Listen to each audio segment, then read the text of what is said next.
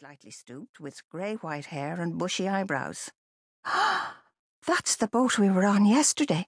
The girl had her hand over her mouth in shock. Oh my God, it could have been us. Well, it isn't. So what's the point in saying that?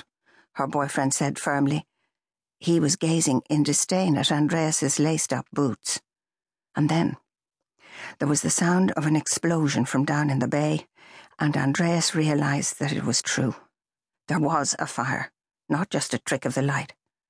He began to tremble. I must telephone my brother Yorgos in the police station. Maybe they don't know about it. Maybe they cannot see the fire from down there. The tall American spoke gently. They see it.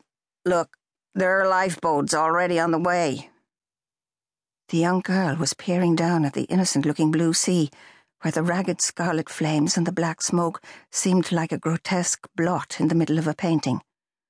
I can't believe it, she said. Yesterday he was teaching us to dance on that very boat. Olga, he called it, after his grandmother. Manos, that's his boat, isn't it? asked the boy with the glasses. I was on his boat too. Yes, that is Manos, said Andreas gravely. That fool Manos with too many people on the vessel as usual, pouring drink into them, trying to make kebabs with some outdated gas cylinder. But none of the people of the village would ever say any of this. Manos had family here. They stood as if transfixed watching the distant boats arriving and trying to douse the flames, the bodies struggling in the water. The American lent his binoculars to anyone who wanted to see. They were too far away to go and help, but they still couldn't stop looking at the tragedy unfolding below on that innocent, beautiful blue sea. Andreas felt a hand on his arm. It was the tall blonde girl. It's worse for you, this is your place, she said. He felt tears come to his eyes. She was right. He'd been born here. He knew everyone in Aghia Anna. He'd known Olga, the grandmother of Manos. He knew the young men putting their boats out into the tide to rescue the victims. He knew the families who'd be standing wailing at the harbour. Yes, it was worse for him. He looked at her piteously. Why don't you sit down? she said kindly. There's nothing we can do to help them. It was the spur he needed. I'm Andreas, he said. This is my place, and something terrible has happened here. I will offer you all a metaxa brandy for the shock, and we will say a prayer for the people in the bay. Is there nothing, nothing that we can do? asked the English boy with the glasses. Oh, it took us about three hours to get up this far. By the time we got back, we'd only be in the way, said the tall American. I'm, uh, Thomas, by the way. I'm Elsa, said the blonde girl, and I'll get the glasses. They stood with tiny glasses of the fiery liquid in their hands and raised a strange toast in the sunshine. The girl with the red hair and a freckled nose said, May their souls and the souls of all the faithful departed rest in peace. Her boyfriend seemed to wince slightly. Well, why not, Shane? she asked him defensively. It's a blessing. Go in peace, said Thomas to the wreckage. Now the flames had died down, and they were in the business of counting the living and the dead. L'chaim, said the boy with glasses. It means to life. Ruhet in Frieden, said Elsa with tears in her eyes. O Theos anapasit in psychito, said Andreas, bowing his head in grief as he looked down on what looked like the worst tragedy that Aghia uh, Anna had ever known.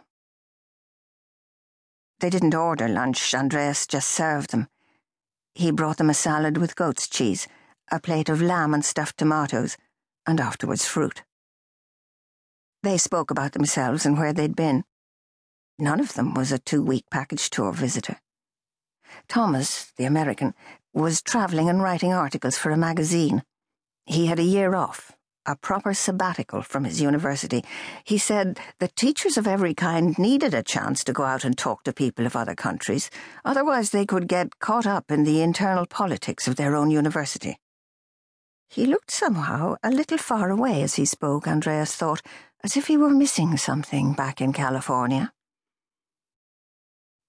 Elsa, the German girl, seemed to miss nothing she'd left behind. She said she'd grown tired of her job, that what she'd once thought of as important was shallow and trite. She'd enough money saved to finance a year's travel and never wanted to leave Greece. Fiona, the little Irish girl, looked at her moody boyfriend for confirmation as she spoke of how they wanted to see the world and find somewhere to settle where people wouldn't judge them, want to improve them, or try to change them. Her boyfriend just shrugged as if it were all very boring. David, the English boy, spoke of his wish to see the world while he was still young enough to know what he liked and maybe join it. He'd only been a month on his road of discovery. But even as they talked and told each other a little of their lives in Dusseldorf, Dublin, California, and Manchester, Andreas noted they said nothing of the families they'd left behind. He told them of life here in Aghia Anna and how the place was rich today compared to his childhood, when no tourists ever came and a living was earned in the olive groves or minding goats on the hills. He spoke of brothers long gone to America and his own son who'd left this restaurant after an argument nine years ago and who'd never come back. And what did you argue about? asked little Fiona. Oh, he wanted a nightclub here, and I didn't. The usual thing about age and youth. Andreas shrugged sadly. And would you have had a nightclub if it meant you would have stayed at home? Elsa asked him. If I had known how lonely it would be to have my only son in Chicago far across the world and never writing to me, then yes, I would have had the nightclub, but I didn't know, you see.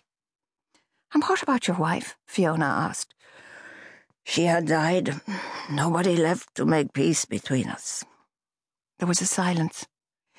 It was as if the men were nodding and understanding completely, and as if the women didn't know what he was talking about. The afternoon shadows grew longer. Through the binoculars, they saw bodies on stretchers and people pushing to see if their loved ones were alive or dead. They felt safer up here, up the hill. Brought together like this, they talked as if they were old friends. They were still talking as the first stars came into the sky.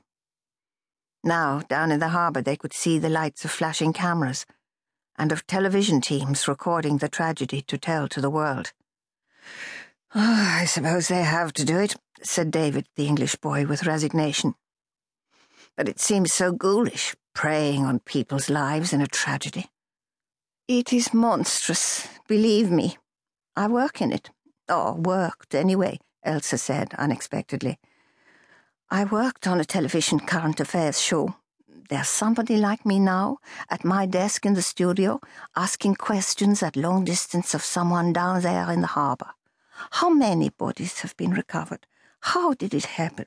Are there any Germans among the dead? I'm glad to be no part of it now. And yet, people do have to know about famines and wars. Otherwise, how can we stop them? Thomas asked. We'll never stop them, Shane said. There's big money in this kind of thing. That's why it's done. That's why anything's done in the world. Oh, Not everyone is interested in money, David said mildly. I didn't say you had to be. I'm just saying it's what gets things going, that's all. Fiona looked up sharply, as if she'd been down this road before, defending Shane for his views. What Shane means is that that's the system. It's not the God in his life, nor in mine. And I certainly wouldn't be a nurse if it was money I was looking for. She smiled around at them all. A nurse, Elsa said. Yes, I was wondering would I be any use down there, but I don't suppose, for God's sake, Fiona, get real, Shane sneered. What could you do? Tell them in Greek to keep calm? Fiona flushed darkly. Elsa came to her rescue. If we were down there, I'd say you'd be invaluable, But it would take us so long. I think we're better off up here, out of people's way. Thomas agreed. It must be wonderful being a nurse, he went on. I guess it means that you're never afraid. My mother is.